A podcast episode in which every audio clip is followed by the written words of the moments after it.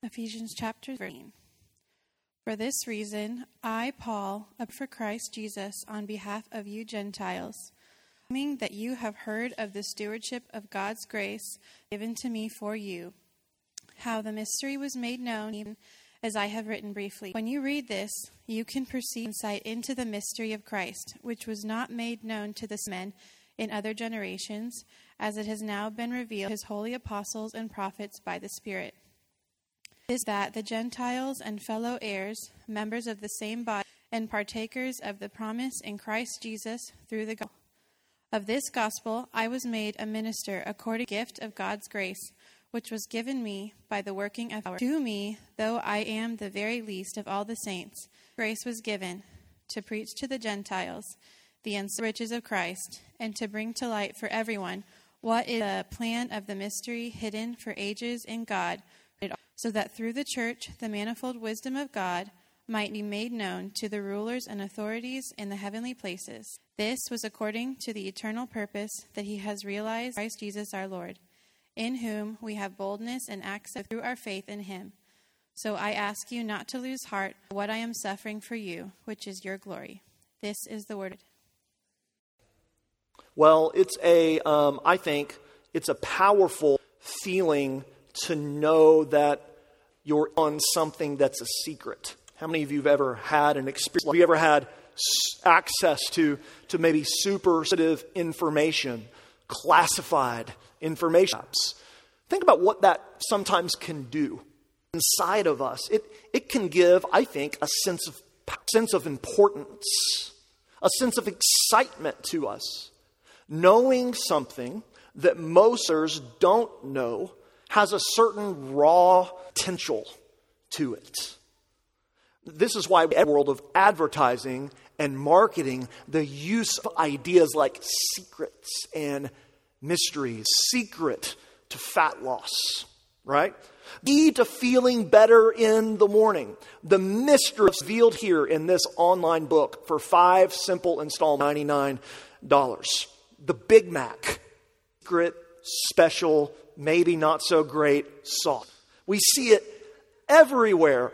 Something about language captures us, and we love think if we're spiritual people, if we're following Jesus, that there's some secrets to the spiritual life as well. That's been the case as well for thousands. That might be a thought that you sometimes have. If I can uncover the mystery, I'll finally grow, I'll finally develop, I'll finally get past issue, and, and so on and so on and so on. Well, the Apostle Paul, who wrote this letter, says there is a mystery. There is mystery in the Christian faith. But that mystery has already been revealed.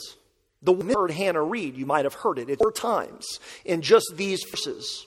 And in contemporary English, that word mystery usually means something unknown. Right? If you read a mystery novel or watch one of those mystery movies, the question, and we don't know. But that's not exactly what the word in Paul's day. In Greek, the language in which the Testament was written, uh, the word mystery refers to something known only to the initiated.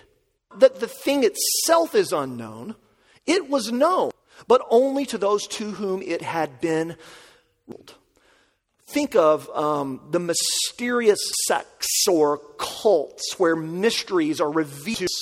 It, it just so happens that in Ephesus, and Paul wrote this letter, the greatest pagan temple in the world was located there. You can put it up on the screen. I, I, have a picture of it for you. This was known as, and when Paul wrote Ephesians, it was already 600 old. And it was more than twice the size of the pond, which still exists on one of the hills in Athens. It was regarded as one of the seven wonders of the ancient world where mystery cults work. And so part of what Paul is doing in Ephesians, in use again and again and again, this language of mystery, is using the sort of cultural currency Ephesians would have been very familiar with to describe the mystery of Jesus, which is our theme morning.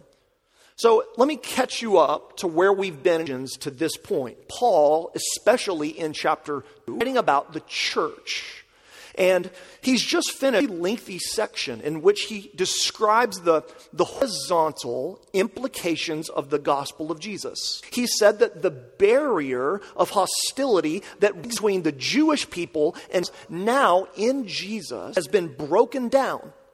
And he said also, new humanity that God is creating, faith in Jesus, also called the church, full fellowship filled with group people who were once hostile, who were once opposed to each other.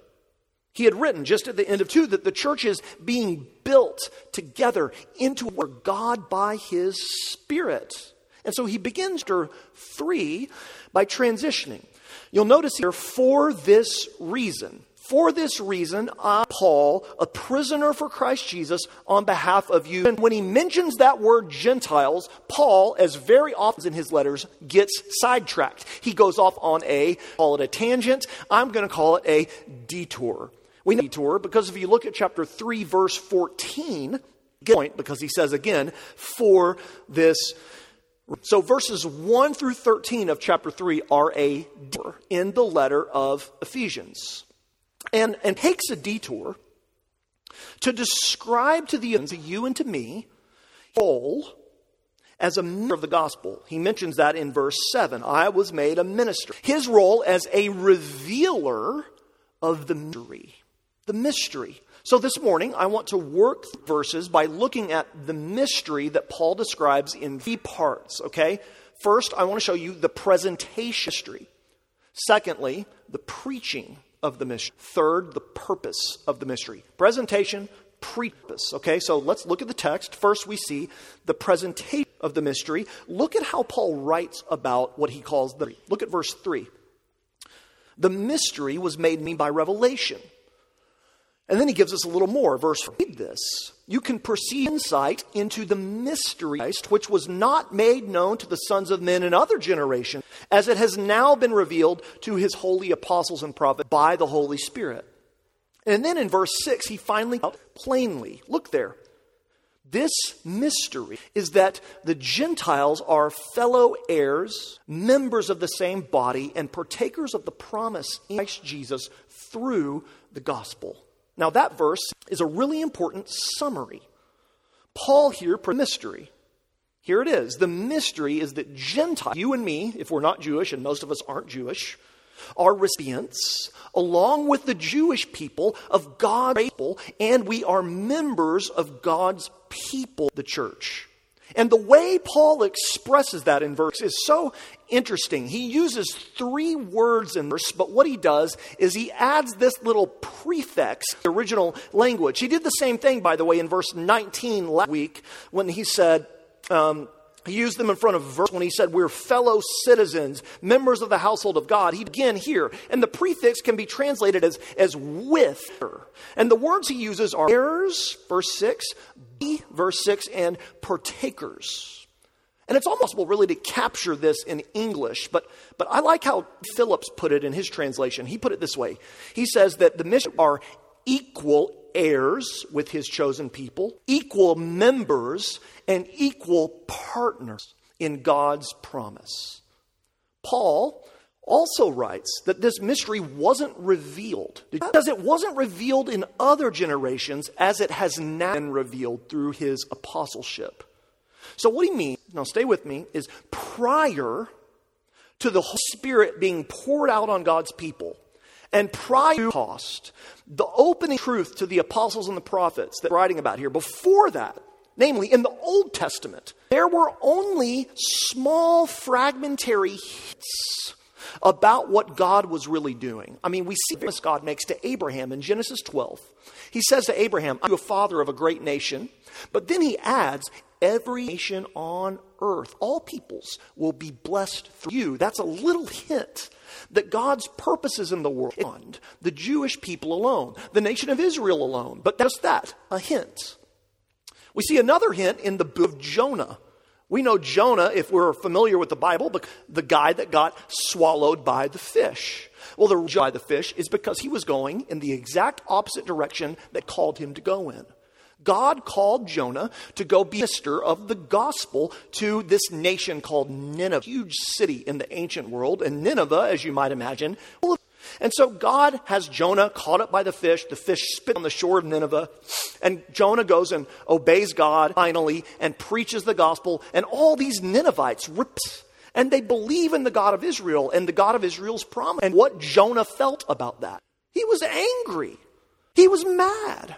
He didn't understand it at all. That's the less well part of Jonah. And God ends that book by telling, Shouldn't I have mercy on this great, uh, a place that's full of non Jewish people too? The hint, you see. But in the Old Testament, it was only, it was only hints. God had announced intention to save all types of people. Were understood that this was to happen only as Gentiles became Jews, only as they were proselytized, only as they were circumcised and made a part of God's covenant people. And so Paul's saying the, the mystery that was revealed is that that approach is no longer necessary. Christ has broken down that wall. He's made one people out of two previously divided, both Jew and Gentile all people approach God equally.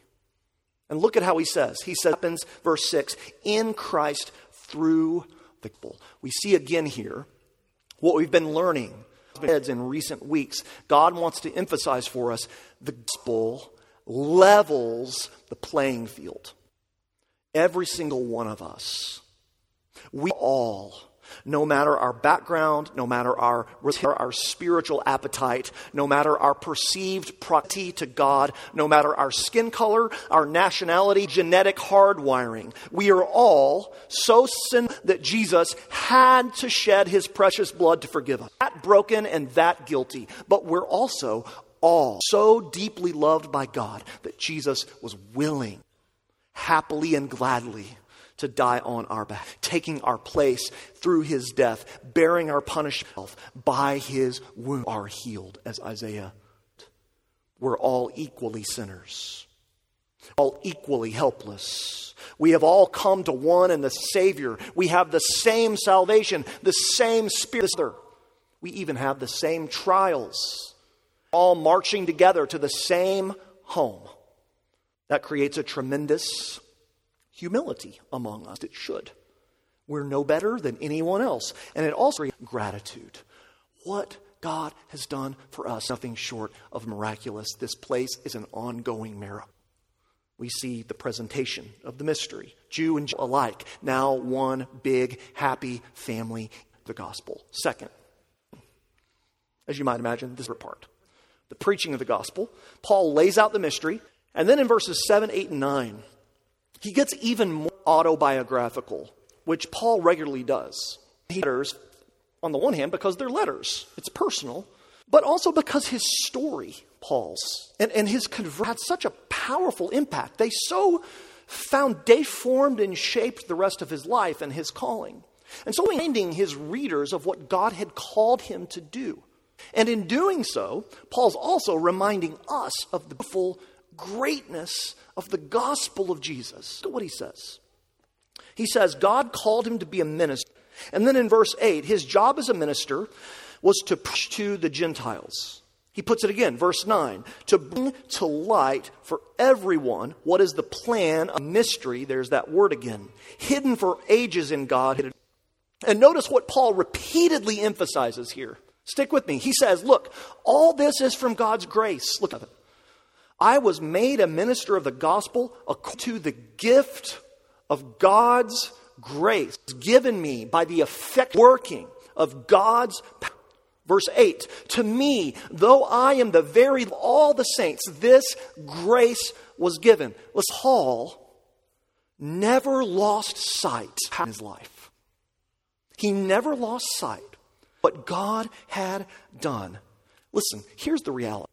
Here's the reality if Paul had been left to himself, he would still been, when he wrote this letter, he wouldn't have written this letter. Persecuting, murderous Pharisee who hated Jesus and all of Jesus' people. Paul had heard about Christ. Paul had heard the preaching of Stephen. You can read about it in Acts chapter 6. Paul knew what Christians hated it. Did it. He recoiled against it. He did all he could to destroy Christianity. So what happened to him? What happened to this man? There's only one answer. He had been made a new man. Born again, a new creation. It was not less than that. Only that could have done in Paul what God did in Paul. It was a result, verse 7, of the powerful working of God. Listen, that is true. Every single Christian in this room. Do you know that? Have you forgotten that? It's by the grace of God that we, we are if we're in Christ. God to ourselves. Remember where we came from. How many of you know LeBron James? He's one of those athletes that knows him even if you could care less about sports. LeBron James, when he receives an award or an accolade or a compliment, very by saying, I'm just a kid from Akron, Ohio, not supposed to be here. He's remembering came from a, a broken home, born to a 16 year old married mom in the ghetto in the middle of the Rust Belt. But he, by God's grace, but because God gave him a, the greatest, second greatest batter of all time, and that will never be beatable. It's a different sermon, a different day. Think about what God has done for us, guys, brothers, what God's taken you out of. Remember where you came from. Paul's doing here. Some of you some of us, we were in horrible sin, full of proud, engaged in all kinds of wickedness in our lives until Jesus came in and wrecked shop in our lives. Some of us sat in church every for years, didn't hear with our hearts at all. The message of God's love bounced off of us, pebbles off of cold, dead stone. Then Jesus came. He came into our lives and he woke up. Some of us, we were pretty good, solid people, decent, religious. But we had all sorts of ugly failures that we hid away and didn't talk up our struggles and threw away the key. Jesus came in and called us into the light and gave us the joy of confession of sin and the experience of forgiveness through his blood. Jesus has rescued us by God's mighty working. That he did this. We are who we are. Martyn Lloyd-Jones, 20th century Welsh preacher, puts it this way. He says, It's a day in the life of any Christian when he forgets, when he forgets the whole of the pit God dug him out of. Paul hasn't forgotten. He says, I stir because of the grace of God. Reminds them of that. But look with me, he also reminds them the content of his ministry. Reminds the Ephesians about the content of the gospel. Um, think with me. What was Paul's job? If Paul had had a business card or a QR code that you can and see what his business card was, if Paul had, what was it? Why did God put Paul on planet why did Jesus meet him and restore him? And why did Jesus commission him to go and do what he commissioned him to go and do? He tells us here, verse 8, to preach to the unsearchable riches Christ. That's it. That's what his life that's what his ministry was about. And that's what any church continuing apostolic ministry must about to preach the searchable riches of Christ. Man, that has been with me all week. At this church, listen, if you're here for the first time since the very first meeting, at this church, we want a lot of things for you. But the number thing we want for you is for you to dive into the unsearchable riches of Christ. That is what we want more and more. Have you ever searched through the riches of Christ? Have you ever experienced great and how good and how gracious Christ is? Have you ever had a moment of, of just fresh insight into his love for you? Or, or of understanding his great power? Or of knowing his intimate care? That's what all preaching is about. That's what all ministry is about. Every church should be about the searchable riches of Jesus. Do you know what I'm thinking of this week? Aladdin's Cave. Oh, remember Aladdin's Cave. Remember the old movie, not the new one with the old one with Robin Williams. Um, canonical version. Um, Aladdin, you know, remember he, he's by the evil sorcerer. What was that guy's name? Uh, Thank you, Jafar. Audience help from that one. Uh, his, the evil sorcerer Jafar, this cave, it's shaped like a lion's head. The lion opens its mouth. Aladdin, with his carpet, goes into the cave, you know, to summarize, more exciting thing than what I just described. And, and in the cave, there's just in, everywhere riches as far as the eye can see. It would have taken years, right? Just to catalog all gold and the diamonds and the emeralds, all of it was a vast, virtually unending wonders. Let Me, how can we get bored with Christianity, apathetic with Jesus, if it is about us being dropped the cave of wonders that is Christ? Virtual riches. What are they? Where do we begin? Think about what Jesus has done. Just look at what Ephesians is. Chapter 1. He has forgiven us of our sins through his blood. Listen, I've said listen like 12 times. I'll try to stop saying that. God is going to judge every sin that's ever. He must do this. He's just. Someone is going to pay for the destruction and decimation of God's good world. Agreeing always ends rebellions, and God is agreeing. We are all guilty before Him. We've all ignored God he made us and He still despise Him. We deliberately disobey Him. We deserve death, but Jesus took the punishment we deserve. Jesus completely takes away all of our failures through His blood. He's forgiven us. What else has He done? Verse chapter 1 He's redeemed us. We have redemption. Every single one of us was in a prison, our own making, with no escape. Some of you still are. You don't know it, but you are. You're in a prison. Get out of the cycle of hopelessness. You keep trying to build your life and your identity on different things success or love, children, and they all, although they're good in and of themselves, because they can't handle the weight of the fullness of your identity. You feel trapped in your own life, constantly having to cover all of the hurt just to face. Jesus Christ can redeem you out of that free you from the sickness. He can give you new purpose. You believe that? Think of what Jesus gives us. The unsearchable riches. Jesus gives us rest. Come to me. Any one of you who are weary.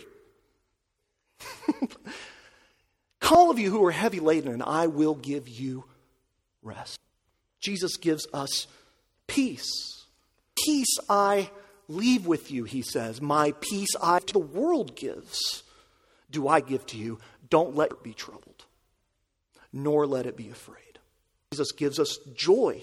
He tells us in John, So you have sorrow now, but I will see you again. Your rejoice, and no one will take your joy from you.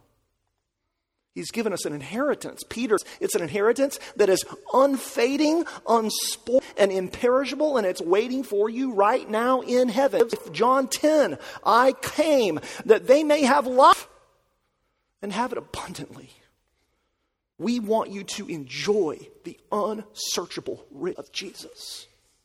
That is our great desire for you, that Jesus would capture and that you would die like you're on Aladdin's carpet ride, deeper, deeper into Him, knowing Him, loving Him, worshiping Him. That is my prayer for you. That's our you. That's our staff's prayer for you that we would be able who on Sundays and throughout every week, together separately, celebrate the unsearchable riches of Christ. May it be so. May it be so. The uh, purpose Paul's presentation of the mystery. He said, This is why God put me on the planet to talk to you how great Jesus is, how loving Jesus is. And then, lastly, quickly, the purpose. Verse 10 through 13. Paul tells us this mystery that both Jews and Gentiles, the church, through faith, has a purpose. You see it there in verse 10. You see the first two words, so that That always indicates purpose. So that God did all this, so that through the church, the myth of God might now be made known to the ruler authorities in the heavenly places. So, the purpose, revelation of the mystery, is that God's manifold wisdom would be shown off. God saves people, and God creates it to show off how wise He is show off how powerful he is. God reveals this in and through Jesus and by his spirit to bring himself the purpose of the gospel, the ultimate purpose of the church, the ultimate purpose of the universe and of your individual lives is to display God's manifold wisdom. Look at the venue. Look at the venue for God's wisdom to be displayed. The church. That's got to be a it's got to be a, a clerical error. Right? Through the church, the church, this is the main in the universe by which God shows off his power, grace, and glory. Now, that's a shocking because if we're honest, and especially if we're honest and we've been church for a while, you might think, man, there's a lot right, for God to show off his glory. Have y'all seen pictures of what the Webb telescope has captured? You put that up? That's not a drawing. That is a picture of the universe somewhere many, many millions of light years away that this super powerful telescope has now somehow telescope yeah telescope how has somehow photographed and we've got these of god's beauty and glory in creation and i think that shows wisdom but paul says that's average the church the church, you together are the ultimate venue. The salt is not watching that. The sold out stadium is watching us together across God's globe.